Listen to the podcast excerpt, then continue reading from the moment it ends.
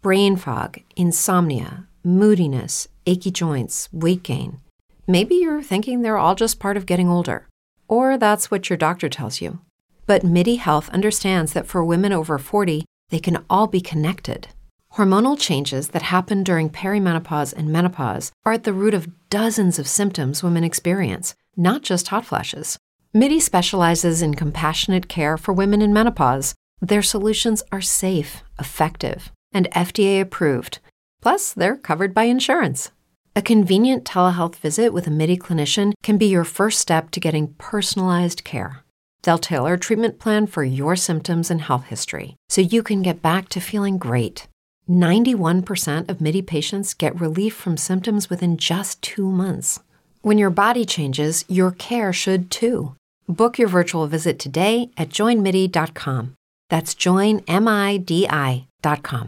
Dr. Future, what's up? What's up? King Wells, what's up, King? What's up? What's up? Could I ask you a question, Pete? Sure, Johnny. Anything. What's up? What's up, Johnny? Mark Brett, Counselor Mark.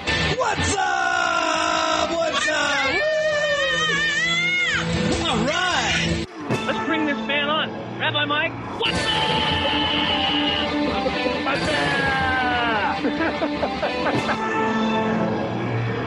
Scotland Cuba, the Demon Slayer. Hey, brother, I tell you what, I'm really impressed with the great show you got going on here. Be blessed, bro. Keep on uh, giving the devil a black eye on the Iron Show. Hello, world. All right. Hello, Iron Show land. All you crazies that, that like to listen to Johnny. All you unique people, peculiar, strange people. What's up? What's up? Hey, it's your boy Johnny here, and I'm down here in Pelham, Orlando with my co-host, uh, Richard. Hey, what's up? What's up? What's up? What's up? What's up? What's What's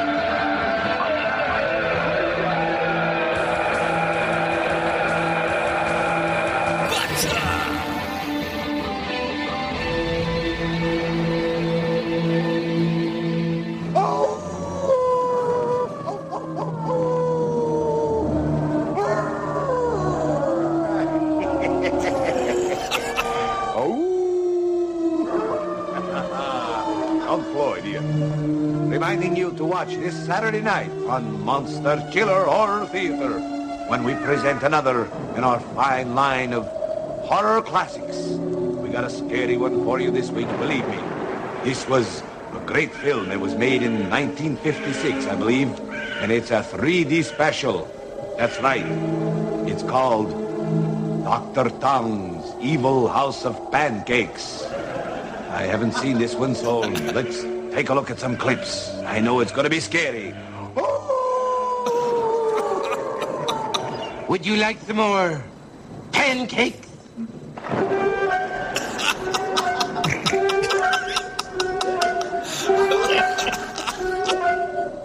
There's got to be a scarier part to that movie than that, kids. Uh, I wa- even Count Floyd wasn't scared of that, and I get scared real easy.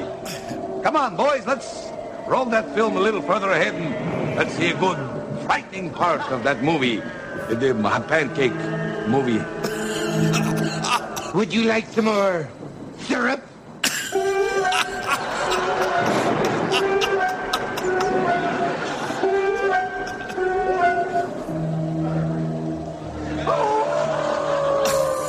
Oh, wasn't that scary? Huh? Did, did you see those pancakes coming right out at you? Pancakes and pancakes and then syrup and then. Oh, you blueberry pancakes scare me. I don't know about you. But, uh, you know, everybody has their favorite scary ones. Buckwheat, particularly, can be frightening. well, kids, it's not one of our, our biggies, I'll tell you that. But be sure to stay tuned. This Saturday night, I'll be giving away gifts and things. So, Saturday night, Monster Chiller Horror Theater. Hey, welcome to the Iron Show. It's your boy Johnny, and I'm down here. With with my very special friend, Counselor Mark. How are you today, Counselor Mark? Oh,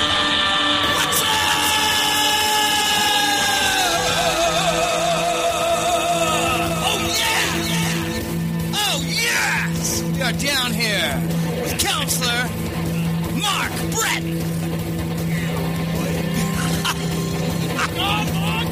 oh, yeah! Once again, we're so honored to be down here with Counselor Mark. And uh, next up here on our series on the human emotions is Counselor Mark Brett addressing the emotion of fear.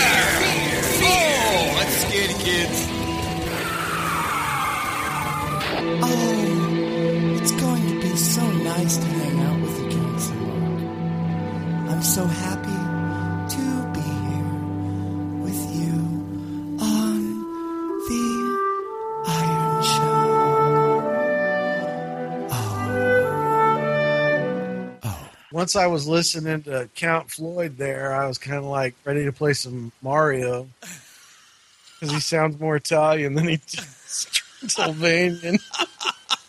oh, hey, you want to play us for Donkey Kong? Oh, one time he Yep. was. One time, uh, Count Floyd was. Uh, it had the movie on it, and it, and then the camera went back to Count Floyd accidentally, and he was sitting there with uh, with uh, one of the girls from off stage, smoking a cigarette and drinking a scotch. and he looks over and he sees the camera, and he drops the scotch and the smoke, and he just goes,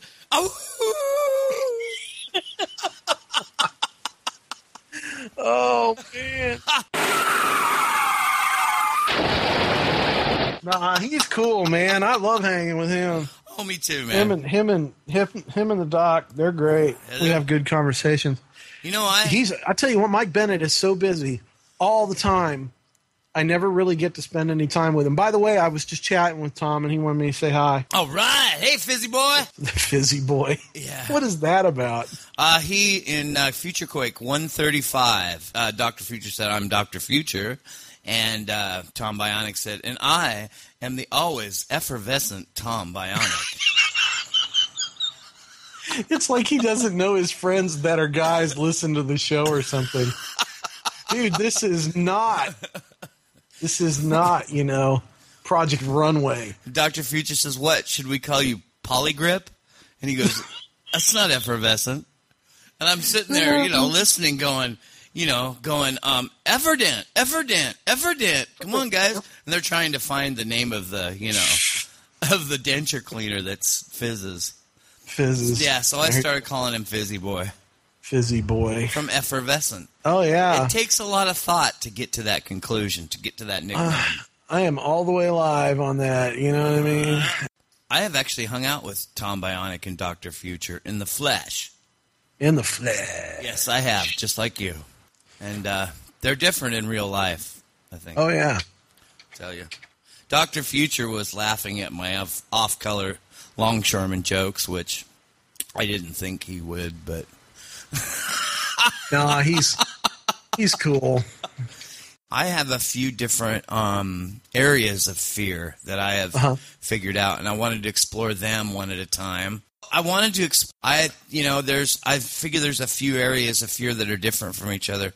One is like godly fear, you know, and Right. the, right, the fear of the Lord and all that.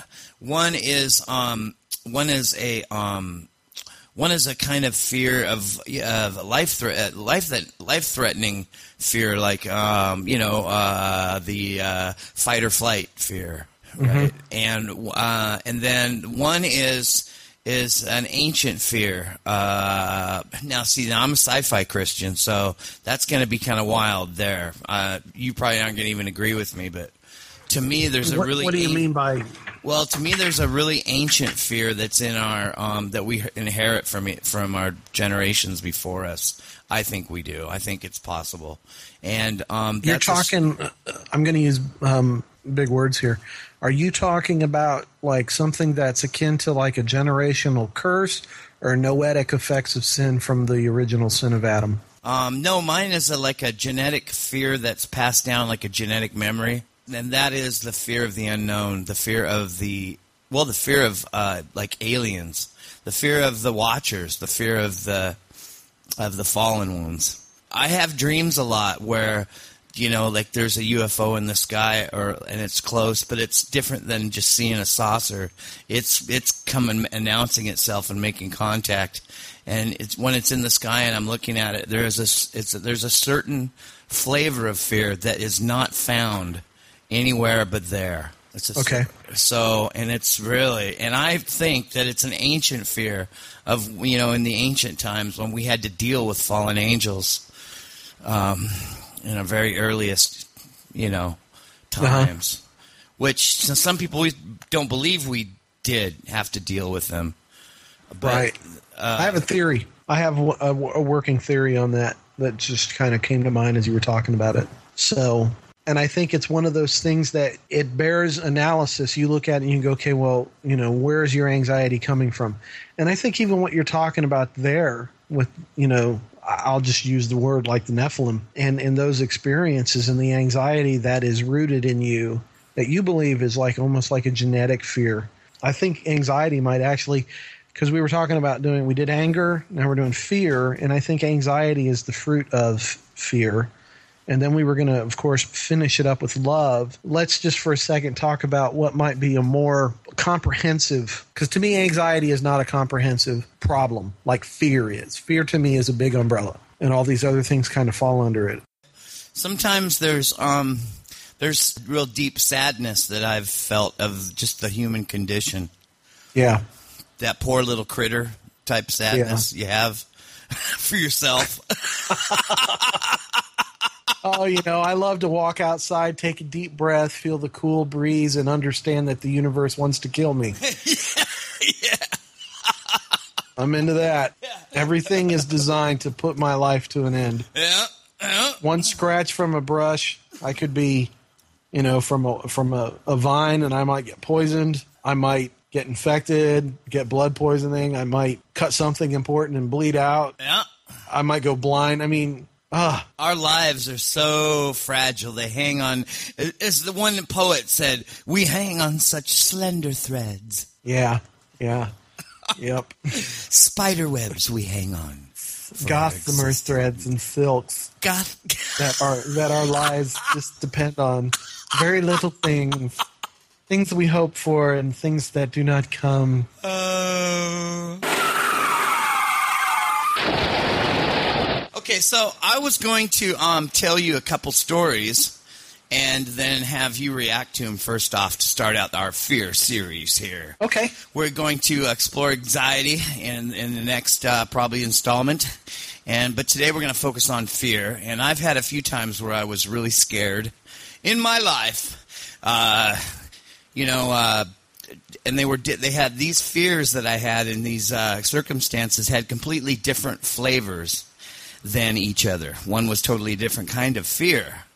And uh, the first one I'll tell you about, not not in order of which they appeared in my life, but I, um, me and my daughter and uh, my wife met a huge um, uh, Sicilian mob boss once, and uh, the fear of that was a it was a very distinct kind of fear, and uh, he uh, we were in this shop, and all his um, all these dudes were around this little old man, um, and all these guys were like they looked like men in black, and they had like you know like they looked like they had all black on and suits, and they had they all looked you know like uh, it looked like um, presidential dudes that support the president. What are those called? And, and, Secret Service. Secret Service. They look like Secret Service. There's about Wow. ten of them, all around the store, all around this little country store on the inside, with this little um, Sicilian guy in the middle, and and he goes, uh, "What's what's your name?"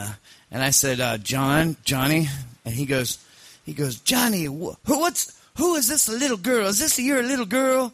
I said, "Yeah, that's my that's my daughter." And he goes, "Oh, I love her so much." He goes, "Johnny, could I impose on you? Could I ask you, please, a huge favor? Could I hold this little girl just for a minute?" And I said, "Well, sure." My daughter, she's like one years old, you know. She's all laughs and smiles and giggles. My daughter was she was the ultimate little kid, you know. and uh, oh, he held her, and he was this look on his face just came over his face. He was he was so happy to hold Mirren. And he's like, I love this little girl so much. Oh, I want to. Oh, he goes, he goes, look out the window, Johnny. That's my house. And I looked at across this huge field, like lawn thing, was this huge mansion with all these pillars and stuff. He goes, that's my house. He goes, Johnny, I got to tell you something. He goes, he goes, I am the godfather of this whole side of the country. He goes, I want you. He goes, I love you so much, and I love her this little girl so much. I want you to come up to my house. He goes, and I'm going to make you a big mafia, and I'm going to make her a little mafia. And uh, he goes, Isn't that right, boys? And he looks around, all the guys just nodded their head. And I'm like, But, sir, I'm, a, I'm Scottish. I, I thought you had to be Italian to be in the mafia. He goes, If I say you're a bigger mafia, you're a bigger mafia. Isn't that all right, boys? He, he looked at him. They all nodded, nodded their heads. You know, not even an expression. You know, it was, was this fear came Oh, over me man. that you can't you can't describe this fear. It was a totally different flavor of any fear that I've ever had. And then it got worse because Johnny, he puts his foot in his mouth. If anybody's ever listened to the Iron Show, you'll know that Johnny puts his foot in his mouth. And uh, so what I said next was the stupidest thing I have ever said in my whole entire life. I said, uh, would I have to kill anybody? oh, oh, Oh why did I say that? Tell me why. Well, that's because it's terrifying. So, uh, It is a terrifying moment yeah. to be in the hands of the mob. Oh, it is. It's. Um, Oh my gosh, I can't imagine that. Yeah, it was it was a certain kind of fear that I've never felt before or since. And uh, he got really serious with me. All of a sudden, his expression changed completely to the stone faced killer. And I was so scared. I was so scared. I was just shaking. And uh, then I knew for sure that he was what he said he was. When that face turned like that and he looked at me with those ice cold eyes, like a lizard or something. I was a believer. I believe. and he said, Man, that's terrifying. Oh, he said, Johnny, I killed a lot of men in my life. But I never hurt a child. And I never hurt a woman. I never raped a woman. He goes, How many men can I say of that? I said, Well, I can, sir. I've never done those things. and I've never killed anybody either. And he reaches up and he grabs me, grabs my cheek really hard and shakes it. He goes, That's all right, Johnny boy. That's why I know you're a good boy, Johnny. I like you. You're a good man. You come to my house oh, tomorrow at oh, noon. I'm going to make you a big mafia. Oh my god! And I never showed up. And I wondered if, you know, I mean, I wondered for months if maybe I insulted him by not showing up the next day. Anyway, ah. The, so that fear was a certain kind of fear. What do you think that kind of fear was rooted in? I think that fear was rooted in wisdom. we really, I mean, No. we're programmed as people since the fall to have fear to protect us. So we, we didn't have to be afraid of anything at all. We weren't even afraid of God because we just didn't even have that kind of knowledge. You know, we didn't. God was never ever seen as the, the the old guy in the sky that could do horrible bad things to us, and so, you know, Adam and Eve in the garden, they didn't even have any fear of God. It was until the fall, and then when the fall occurred, of course, then we had to have fear. It's it's it's just like our anger, in a sense, we talked about last time. There's a there's a part of it that plays a part in our lives now that allows us to survive. And when you're in a situation like that, you know, you're thinking about everything you have to lose and all the bad things that can happen to the people that you love. Because you know without doubt, because of the way you told the story, especially, you know without a doubt that the person who is making the perceived threat can carry that threat out. There's no Oh. doubt in your mind that the guy that lived across the house or street in that big old house that he had been responsible or might have firsthand killed people. And you make that kind of guy mad, is he going to come after you?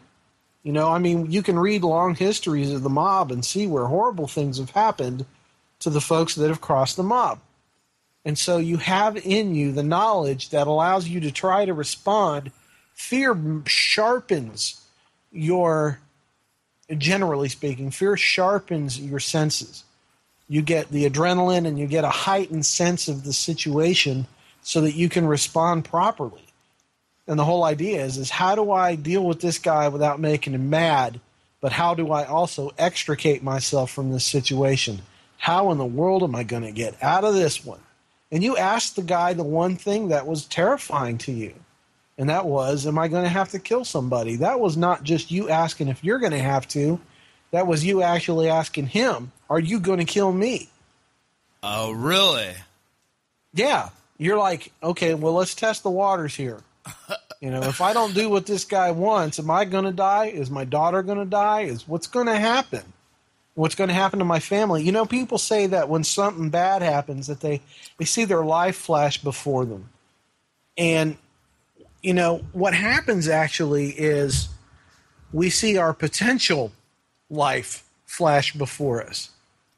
I we see everything. I mean, yeah, your memories might pipe, pop in your mind, but they're popping into your head because it's like, what am I here, and what have I got to hang on hang on to? Why why do I need to hang on? Why do I need to make it? Why do I need to survive this incident? Because fear brings to our mind very very quickly what we have to lose.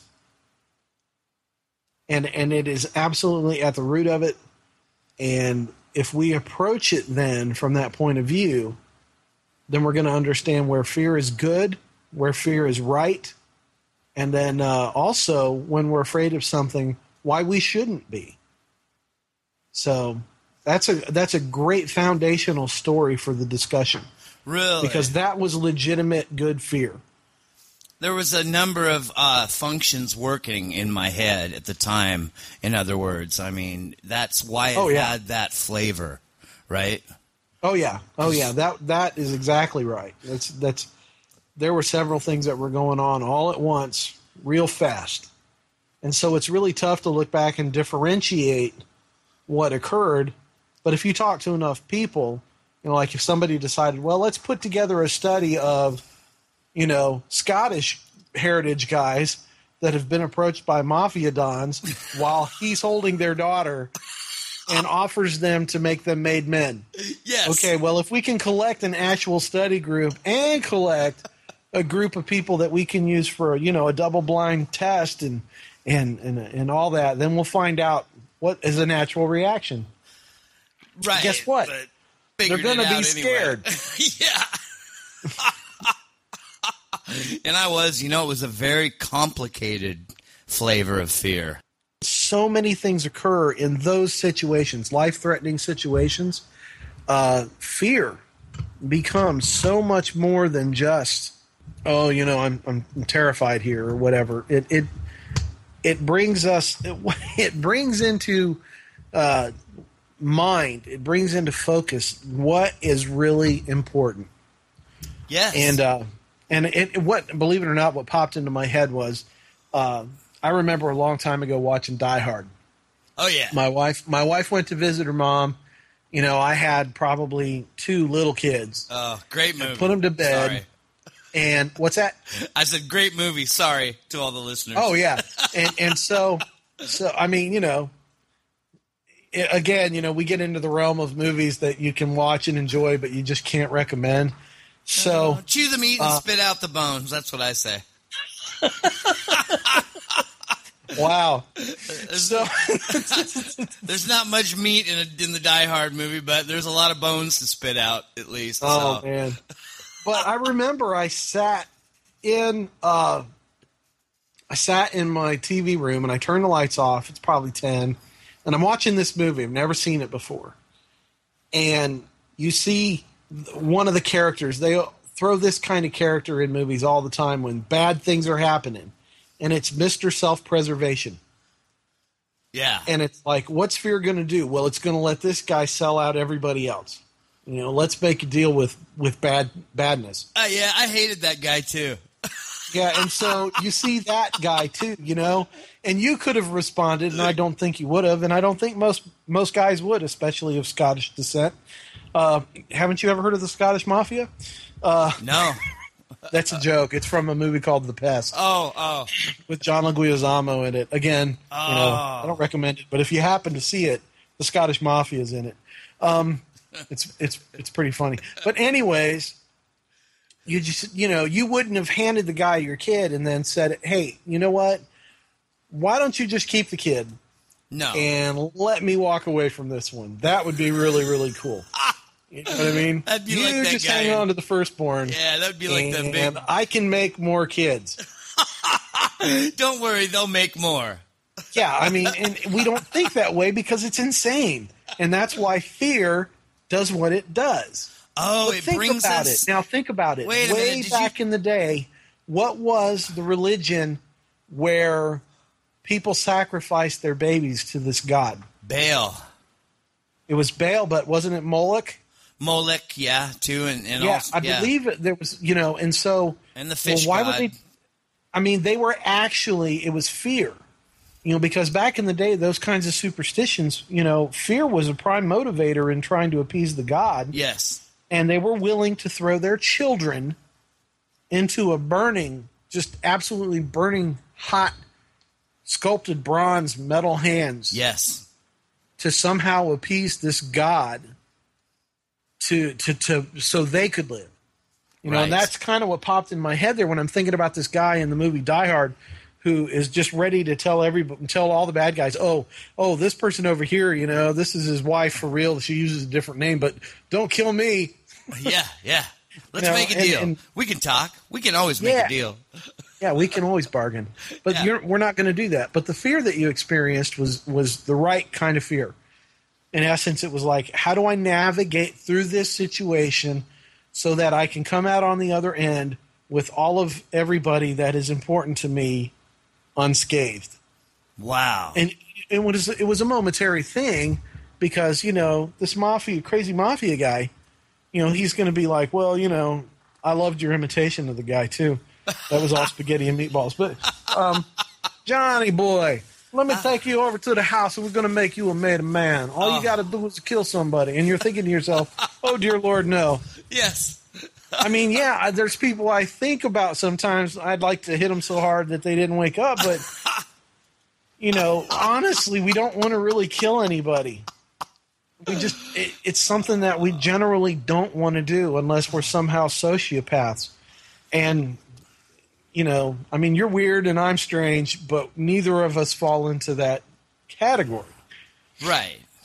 We're just. But uh, we just so have to me, in my mind, that kind of thing was like fear for not just your own well-being, but you're fearful for your family, especially, and first and foremost, you're afraid of what. I mean, think about it. You're afraid of because of the question you asked him. I think is indicative of it. You know, am I going to have to kill somebody? In other words, am I going to have to become an evil man that my family's going to have to live with? Yeah. Yeah. Am I going to have to become a bad person in order to survive this particular situation? yeah. Yeah. And then then you're looking at what am I what do I have to give up? What do I have to give away to live? And is it worth it? Yeah.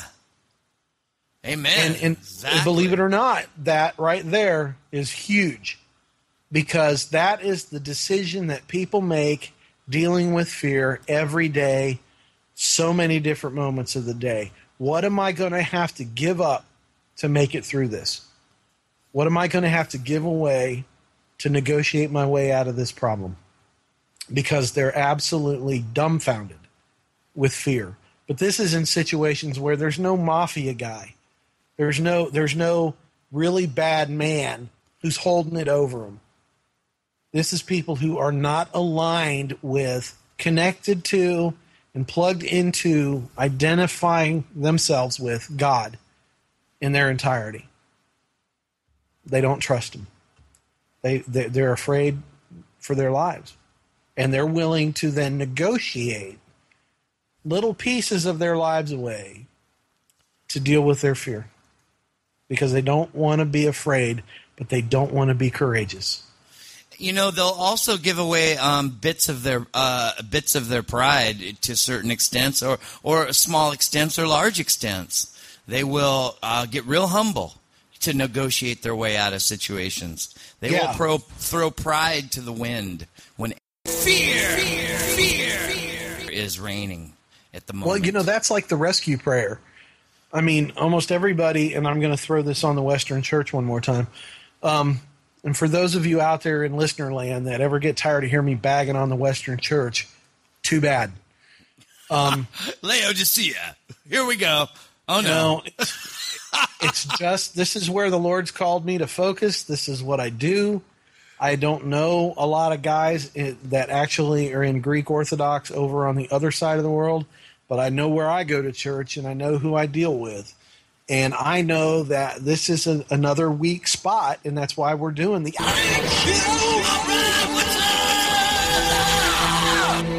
Oh yeah. we want to we want to beat this thing down, man. You Oh, and, man. and, and people Take it apart. again, they negotiate.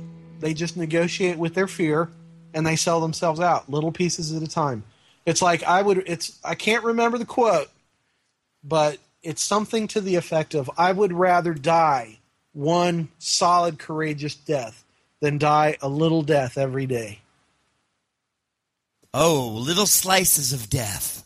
Yeah, I mean, it's, you know, Oh, yes. it's like the speech on St. Crispin's Day. Yeah. You know, Death of a thousand cuts. and and, and yeah, it's very like much like that. And it's are we just going to get chipped away at and chipped away at and chipped away at, and continue to give into that fear and never ever make any headway, never make any ground. And I'll tell you what, one of the areas that I specialize in is relationships.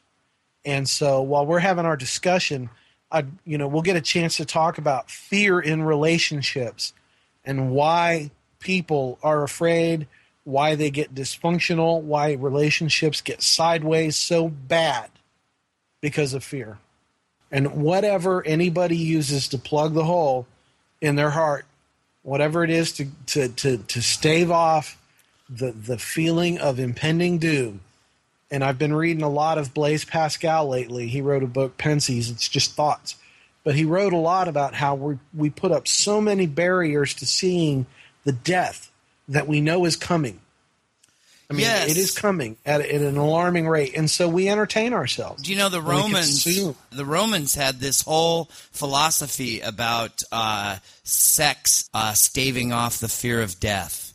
They had a whole philosophy built around that. If you happen to know about that, I don't know the name of it. I've probably read about it some, but I would. I mean, I'm not surprised at all. You know, because we do that. That's that's like like the human condition is death is is is like besides the fear of public speaking, according to so many people, death is the biggie. You know, that's the one. That's the big unknown. That's the thing that we're all like, am I going to be good enough? can You I know, say? Can I say yeah. something? Um, I just have learned this recently about the Psalm 23, and um, when it says, um, "Yea, though I walk through the valley of the shadow of death," that's just what Counselor Mark is talking about. It, it addresses that, and it's so wonderful to have that in you know in the scriptures that we can go back to time and time again because we all are walking. That's what that means. Yea though i walk through the valley of the shadow of death that means my whole life i'm constantly aware of the time of my death looming in the background in the distance you know and it's a it's a it's a it's a thing that's going to happen. It's an absolute um, death and taxes you know are going to happen. Yep. but anyway, um, You, and and you know it's like you bring that up, and and I think we'll get around to the fear of death probably as as as a foundational uh, concept, but uh, coming up next, coming up next, but uh, you know, I'm kind of trying to think of a way to kind of frame it. I have my own thoughts on Psalm 23 big time. Uh, personally, I think that the author could have put, The Lord is my shepherd, I shall not want, and that could be Psalm 23. Everything Yes. else is commentary. Mm-hmm. You know, it's like I shall not want. I choose not to want. I know I'm not going to want because the Lord is my shepherd. Everything will be provided. And then you read the rest of the chapter, and it's all the bad things that can happen. Right. You know, We having good things want. while being surrounded by my enemies, having to deal with death, whether it be my own death or the impending death of everyone else. You know, because life is fatal.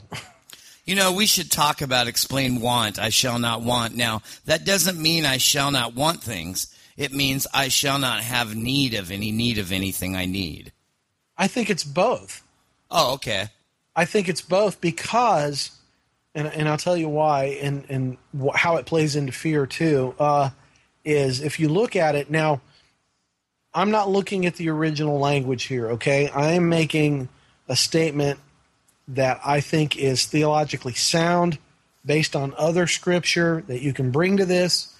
But when David says this, he's making a declarative statement.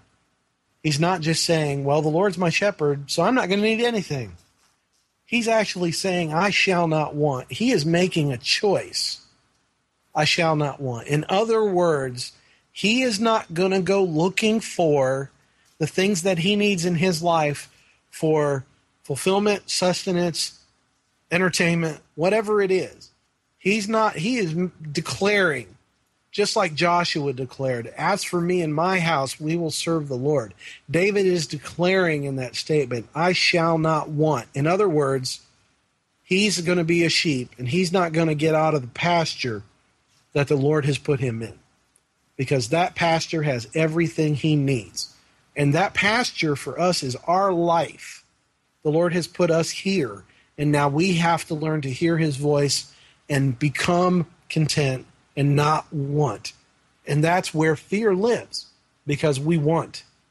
And by want, you know, you hear it applied to people. Uh, it's an old word. You know, we think about desire when we think about it, when in actuality, the word that we should think of is lack, something that we ought to have. So it's not Okay. as if it's, you know, the Lord is my shepherd, I'm getting a caddy. No. Ah. The Lord is my shepherd. Anything that he feels I need, he will give me. That's Yes. how I see it.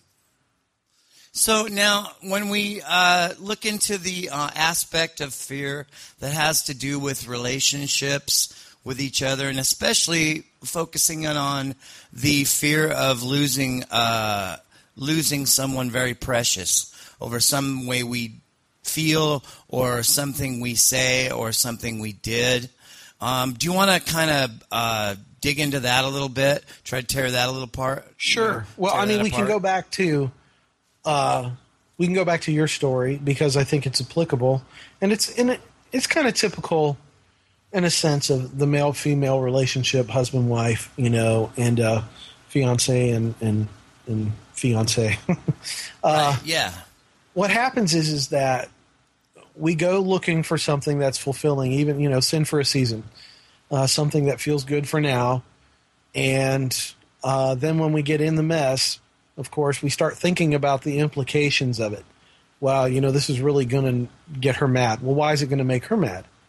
Well, it's going to speak to her inadequacies. Well, if I'm not good enough, you know, and that's, believe it or not, what Israel did to God all the time. You know, we want a king. Well, I'm God. Am I not good enough? Well, we want a king. Everybody else has a king. We want a king. You know, and he had to tell Samuel, Samuel, don't be so upset. They're not rejecting you, they're rejecting me. And so, you know, that's what we do. And so we go find that thing and then we bring it into an environment that sullies the environment. So now we've introduced something divisive because we want, because we want to go get it. And then all of a sudden we're afraid because, of course, we know there's consequence. There's always consequence. And then we start thinking about what the consequence could be. And it's like, okay, I can get away with this.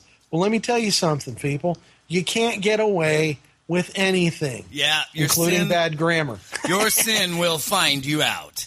It will. That's in the Everything that you do is known. And a lot of people don't like to have this is see and this is where incredible intimacy with God can occur. And it's but this is the crux, this is the place. It's like, okay, when I can actually really accept that I do nothing hidden from God. There's nothing hidden from him. Every sin, every word, everything about me, my thoughts, my feelings, all of it. God knows every bit of it. Okay. You know, I am I going to now? Okay, knowing that, am I going to come up to him then and go, you know what? You know everything about me.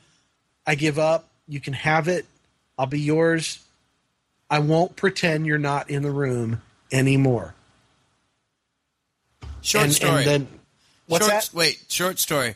A little epiphany I had when I was 23 and I first came to the Lord about a month later. I was outside work, and my the guy who led me to Jesus, Louis, Louis Knutson, my mentor, uh, he I was out there having a smoke, and he goes, he goes, would you would you stand there and smoke that evil thing right in front of Jesus? If he was standing right here, and I thought about it for a second, and I said, uh, yeah. I am. He is. I'm smoking it in front of him right now. yes, baby. we are, buddy. if it's evil, I'm sorry. Get a cup of coffee or something instead. There, Jesus, come on inside the break room. Take the wheel. Jesus, take the wheel. The wheel. Anyway, when you were talking about that, I had to tell that story. That's a real life, you know, thing that I went through that, ac- that actually manifested what you were talking about. You know, we are in front of Jesus 24 hours a day, seven days a week. You know, he's there. He knows everything we did. We there's nothing hi- you can hide from him. And Yeah. like you were saying, once you can accept that, then you really get to terms with what you really are. And Jesus knows what you are. He knows. Yeah, and we fool ourselves into thinking that he doesn't. we Right. think that, and here's how we do it: is what happens is is we recognize that God knows that we're schmucks, that we're that we're evil, we're sinful, we're greedy, we're ugly on the inside, and what do we do? We go because we're afraid of that. We don't want people to think that about us. That's so strange, and I understand it because I experience it myself we're totally capable and willing to let God think whatever of us. We're like, oh, you know what? He ain't here. I don't see him. He's not going to tell that guy who I really am. So I'm going to pretend to be somebody else. Yeah. And so we start walking around trying to please people and we're afraid of what people think. And so we, you know, try to keep up appearances and everything. And that's where legalism really comes from. That's where the fear of discovering who we really are then becomes very apparent because we've put in our mind the illusion that God is not constantly in us, hearing our thoughts, feeling our feelings, and that He is not outside of us, witnessing all of our actions as a result of our heart and our words. You know, I I, I was on a trip with my wife this week. I took her along with me for a business thing, and we got to a spot on our way back after a, a, an arduous week where we were fine. You know, we got along great, and something occurred, and I had kind of a flashpoint moment. And I tell you what, I felt so bad Oh yeah. about being upset, even for that short time, that I wanted to just pull out of her forgiveness. You know, I'm just like, please, I feel so ashamed of myself. Tell me I'm okay. And did you? Well, I mean, we got in the discussion, and I really kind of tried to drag that out. And, and she, you know, she apologized to me. I apologized to her. There was humility, and, and, and we were really looking to, to, to fix it. And I felt really bad. And, and I was kind of expressing that. And I think I wanted more than just, I think I was kind of like hoping she might say, you know, don't worry about it. It's okay. See, that's not forgiveness.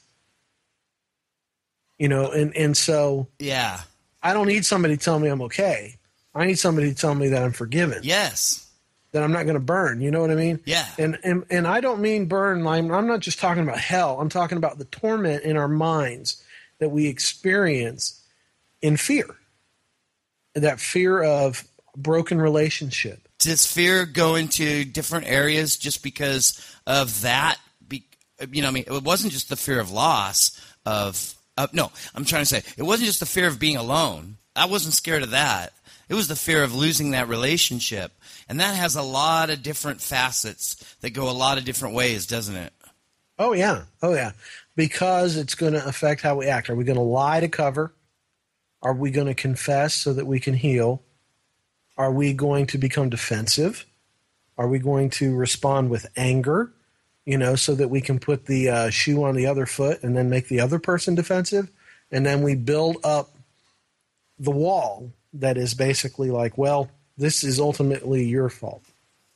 So, I mean, fear, fear is just, I mean, is fear and shame, you know, shame is fear of what other people think, including God. That's it. We already know we did it wrong. Right. We are, we already knew we did it. We know we're guilty. Shame comes on the back end of that and is like, okay, now what are you going to do about it? You going to tuck tail and run like a dog and get up under the porch? You know, are you going to whimper?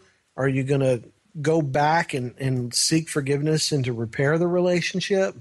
You know, what is shame going to drive you to do? You know, and there's there's godly fear and there's godly repentance and there's godly sorrow. And what we have to do is learn to look at our fear, identify it in each different circumstance it occurs. And then we look at that dead on and say, you know what? I'm afraid of losing this person. I've done something bad. And if this person knows about it and I take full responsibility for it, they are completely justified to pass judgment because it's just like being in court. If I do something that violates the law, let's say I drink and I, am drunk driving and I hit somebody, and then I have to go to court, you know, I can use all kinds of excuses, but the fact is that somebody got hit and you cannot change that fact. That I got in the car and drove drunk, you cannot change that fact. And so all I can do is just where's the blame going? And so what happens then is is we put ourselves not at the mercy of the court, but it's just the honesty of it. You know, guilty or not guilty. And we always have to come up and say guilty. And when you can get to that kind of boldness in love and fear, you know, gets pushed out and you're not afraid of the consequences more than you're afraid of the offense. You know, then you start to understand the fear of the Lord. Then you start to understand what love is in, in, in the sense of loss of relationship is a lot more important than fear of getting caught, fear of reprisal. What happens is, is when you get to a point where you're more concerned about broken relationship than you are about get, being guilty and then having to deal with the fallout of that. Right. You know, in a, in a human sense. When you can get to that point, then you've taken a huge step towards dealing with fear in a healthy way. So, fear, like anger, fear is something that we need to follow to its logical conclusion. Yes. You would say. Yes, because again, fear and shame, they what happens is they start interlocking, you know, and Adam and Eve hid. And they're like, you know, God's like, hey, where are y'all? Well, of course he knew where they were. He knew exactly what happened. You know, what he was doing is was giving them a chance. He was giving them an opportunity to step up to the bar of justice and say, we sinned. We you said don't do this and we did it and now we know we're guilty. But they didn't do that. What they did is they said, "Well, we knew we were naked, so we hid." Right. And he's like, "Well, who told you you were naked?" Yeah. Well, well, you know, and finally they get around to it, and he's like, "Did you touch the fruit?" Yeah. Well, you know, it's the this woman you did. gave me. She made Right. me do it. She tricked Exactly. me. And so, what a lot of guys out there do, uh, what they do is, is they're acting out, is acting against. You know, anytime their relationship takes a hit, anytime they feel guilty for something they said did wrong. Now, I'm going to throw in the other half of this, okay? So don't don't jump. But uh, when they feel like that, that some right of theirs or their self esteem, ego, whatever it is, has been violated by their significant other, you know, husband or wife, girlfriend, boyfriend, whatever, uh, then they decide they're going to punish the other person by doing something that they know will damage the relationship. They choose it. We go after evil. You know, evil really doesn't have to go looking for us. And oftentimes our motivation is, well, I'm going to hurt you because this is a bad thing and I don't like the way I feel. So I'm going to find something that makes me feel good and at the same time drives the wedge so that I can say, well, see, you did this. It's like setting up the fight. That's brutal. Well, I'm, we're conditioned and our brain is already in that place. And if we're already doing our relationships like that, then we're all set. Like every time my wife, you know, I'm not saying me, but every time a guy's wife, for instance, says something, then we're like, well, I'll show you. You know, I'm going to go get my love somewhere else. And that is completely violates the spirit of Psalm 23. You know, the Lord is my shepherd, I shall not want. Well, guess what? Right. The Lord, the Lord gave you this woman. And, you know, so what are you going to, are you going to, now you're going to go out and want something else? Yeah. Stupid. You know, are you going to violate that? And then you're going to feel stupid, and then you're going to respond either by seeking the mercy of the Lord, uh, mercy of the Lord. You're either going to admit your guilt and not be afraid, but of of everything. Again, it's fear of broken relationship that has to be more prevalent. The the understanding of that what that loss is going to cost and it goes all the way back to the garden and then it goes all the way to the cross and and people don't want to think about that you know the passion of the christ is the highest blockbuster you know money taken in movie that's horrible grammar but it made more money than any other r-rated movie in history and that was because people have to know they have to know that somebody died for them Yeah. they have to know that that ultimate guilt is answered somewhere. And people went to the movie and wept. I went, I saw it one time. My son and I went and, and I watched it and I cried Yeah, because I Me had too. a palpable, just absolute, visceral idea of what it cost God to fix the relationship, what it cost God, and what I would never, ever do to fix the relationship. You think I would do that? Nope. I'm not man enough. I got to tell no, you right I now. am not. I am not man enough Johnny's to do that. manly, but I ain't man enough for that. You know, and that's what it cost God. And if we will look at that and understand what it cost him to make our relationship right, then this is exactly what Proverbs is talking about. The fear of the Lord is the beginning of wisdom. Yes.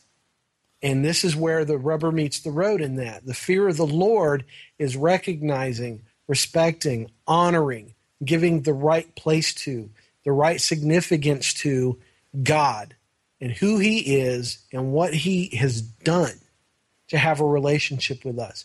And when you have that fear, and that fear is greater than any other fear that could possibly possess your body, you will not sin like nearly as much as And- you would before that. And you won't be you won't be scared of all these things you that will usually Exactly. scare you. Yeah, it's sort of like when your dad says, "Oh, you're scared? Here, I'll give you something to be scared about." Yeah, I, I usually got the crying speech. You're oh, I'll get- give you something to cry about. Yeah, yeah, yeah, yeah, yeah. Yeah, And, and then, uh, my dad was used my dad used a Tremendous long, amount of fear in that. my dad was a longshoreman. He gave you something to be scared about, not cry about. Oh, I was terrified of my mom. My mom was so horrible. We were oh. just. I grew up in absolute terror. I was so afraid, and and and as a child, you can't logically make jumps that in things that are supposed to be inherently good. You know, you look at that, and the mother son relationship is supposed to be inherently good Yes, in that it retains relationship. Period yes, is in the image of God. It is an attribute of God to be relational, you know, because he talks about the Trinity. He talks about let us go down, you know, and and and Jesus reiterates it then when he says, "Baptize in the name of the Father, the Son, and the Holy Spirit." The three are one, and Yes. there is there is that commonality of purpose and and thought there you know who is he's seen me has seen the father and jesus said you know i only do the will of the father. Well of course he only does the will of the father. Jesus is god and god is god and they are one you know just like the shema says. I believe that's what it is. The lord our god the god our god is one. And that's a mis you know i, I misstated it but that's the idea of it. Um, and so relationship is at the crux of of who he is. And and so that's what our fear is about. Our fear is about relationship between us and ourselves, between us and God ultimately, between us and everyone else. That is why we are afraid. Now, there's another story that I have for you here that is sounds completely different from Okay. the, from what you're talking about, and uh, that is a story. It goes like this: True story happened to me, 1993. My wife always wanted to go camping. She talked about camping, dreamed about camping, but I grew up with uh, my dad was a hunter. Uh, he was the he was the father of all hunters. You know, he hunted every he hunted everything from antelopes to uh, you know to uh, being uh, you know underwater, you know, and and shooting uh, fish with a with a you know with a with a with Spear a gun. spear gun, yeah, yeah. And so anyway, um, you know, we would go hunting and and we would be around. Uh, my dad was a longshoreman. His friends were longshoremen. And these were people that were up in the woods with me who were somebody that an average family would not want to run across. So I, I had the fear of, you know, of bad guys. And then also in Oregon, there's like meth cooks will go up into the woods and camp out and cook meth and tweak out and get real evil. So I never wanted to go camping. So, but we finally, it's like, all right, you know, finally we bought a tent and we're, we're going up there. We're in Central Oregon, uh, up up over the mountains there in La Pine, and we're uh, camped out next to this lake. And uh, so I'm in the I'm in the tent. Laura's in the tent. Marion's in the tent. She was a little girl back in '93, and it's about one in the morning. And I'm hanging. My wife's asleep. My daughter's asleep. I'm wide awake with my 44 bulldog bullnose 44 in my hand, fully loaded and ready for action. okay. Oh, I got a story to tell you. Dude, all of a sudden I heard like Arnold Schwarzenegger's coming into camp. You could feel the vi- vibrations with every step. And I'm like, oh no, the Terminator's coming into the camp. Oh, man, I'm glad I got this 44 cocked and ready. And, uh, I'm telling you, these footsteps, it was, it was like a, oh, it, it was like a big robot, you know, weighing about a ton, walking, stomping into the camp. And I put my face against the tent screen. You know how those tents have screens to keep out the, you can see through them to keep out the bugs? Yeah, keep the bugs out. I put I couldn't see unless I put my face against the screen and pushed my face into the screen. Then I could see it into the camp, and so I did. And this huge slobbery nose touched its nose against mine, and I saw it. It was a black bear, and it was the biggest thing I'd ever, biggest black bear. I, I didn't know they got that big, and it pressed its nose against mine, sniffed a couple times, and then blew its nose all over my face, and my face was just dripping with bear snot. Ooh, the Iron Show is leaving you on a cliff, hanging. Will happen to Johnny? What will happen to the bear? Oh. What's up? This is Johnny breaking in here, and uh, I just wanted to read you a few uh, emails that we've had back here from our anger show. And uh, this is the first time uh, on the Iron Show that we have ever read emails from the listeners. So here's the first for you. Let me bring up one here. Um, this one comes from uh, Sister Rose uh, out in Florida. Uh, bravo! Loved your show with Mark Breton. Your re- your message really hit me right in the flesh, and it gave me a huge black eye. Cannot wait to listen to the next show so that I can have a perfect match. LOL. This may be my favorite Iron show to date. Johnny, you may have met your match for making me laugh and cry at the same time. Love Christ, Sister Rose. All right, Rose. Oh, it's good to hear from Rose. She's a longtime Iron Show listener, and uh, glad that anger show really helped. Uh, here's another one from uh, Cowboy out in Texas.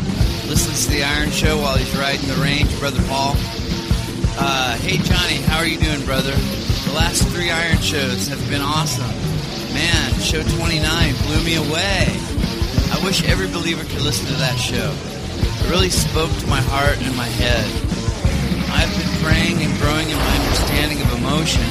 So, show 30 with Counselor Mark, that's anger, by the way, uh, was a direct answer to my prayer. All right, Paul. It is so awesome how God is using you in the Iron Show. Keep up the good work. Love you, brother. Paul, dude, Paul, right on, dude. I got a few other ones here. Uh, I've got one um, from the Anger series here. Let me see here. Digging it up here. All right, this is from a pre-release of the the episode that you're listening to right now, the Fear episode. Uh, Carol up in Canada heard a pre-release version of this episode right here, and she writes, "Finally had a chance to listen, all about fear in relationships, what it costs God to fix the relationship, and the fear of the Lord is the beginning of wisdom. This episode made me think about a lot of things in my past." People like Mark weren't around years ago when I needed godly and logical counseling. I hope people hear this that are having difficulties in their marriage relationships and having issues with fear too. It can be a relationship saver. Really. Concepts about fear I have never encountered before. It all makes so much sense. Thank you, Johnny and Mark. Blessings to you both. Awesome brothers in the Lord. I'll be back for part two of the Bear Story finale. Oh, yes. P.S. John, you could have ended up with a horse head in your bed. Yes, I could have. Oh, yes. All right, and that concludes uh, this first half of the Iron Show Human Emotion Fear session. And uh, stick stick around because uh, uh, part two is going to come out pretty soon. Uh, part two, Fear, with Counselor Mark Breton, and it's going to be longer than this part one, and we're going to get really deep. And uh, so I hope that's going to bring some healing in your life, and I hope God has blessed you with this. And uh, please, you know, if you got anything to say about these uh, sessions or any Iron Show session, all you got to do is get a hold of me. Let me know what you think. Uh, that's uh, ironshow.com, and you just click on the old contact there. All over ironshow.com there's places where you can hit contact. And it'll take you to a place where you can just type in a message to johnny and uh, let, let me know what you think. Let, and let us know what you think. Uh, we'd like to hear from you down here at the iron show. Here's another one i was listening to iron show 30 anger and it stopped me from killing my parents with an axe lizzie borden okay now i made that one ah, What's that? See you next time.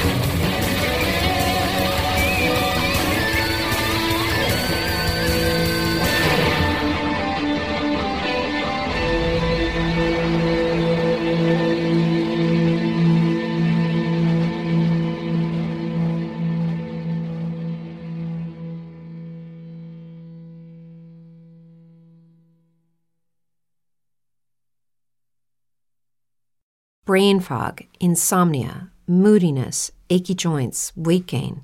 Maybe you're thinking they're all just part of getting older, or that's what your doctor tells you. But MIDI Health understands that for women over 40, they can all be connected. Hormonal changes that happen during perimenopause and menopause are at the root of dozens of symptoms women experience, not just hot flashes. MIDI specializes in compassionate care for women in menopause. Their solutions are safe, effective, and FDA approved. Plus, they're covered by insurance.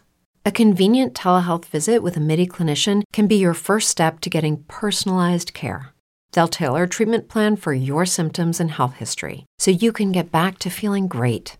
91% of MIDI patients get relief from symptoms within just two months. When your body changes, your care should too. Book your virtual visit today at joinmidi.com. That's joinmidi.com.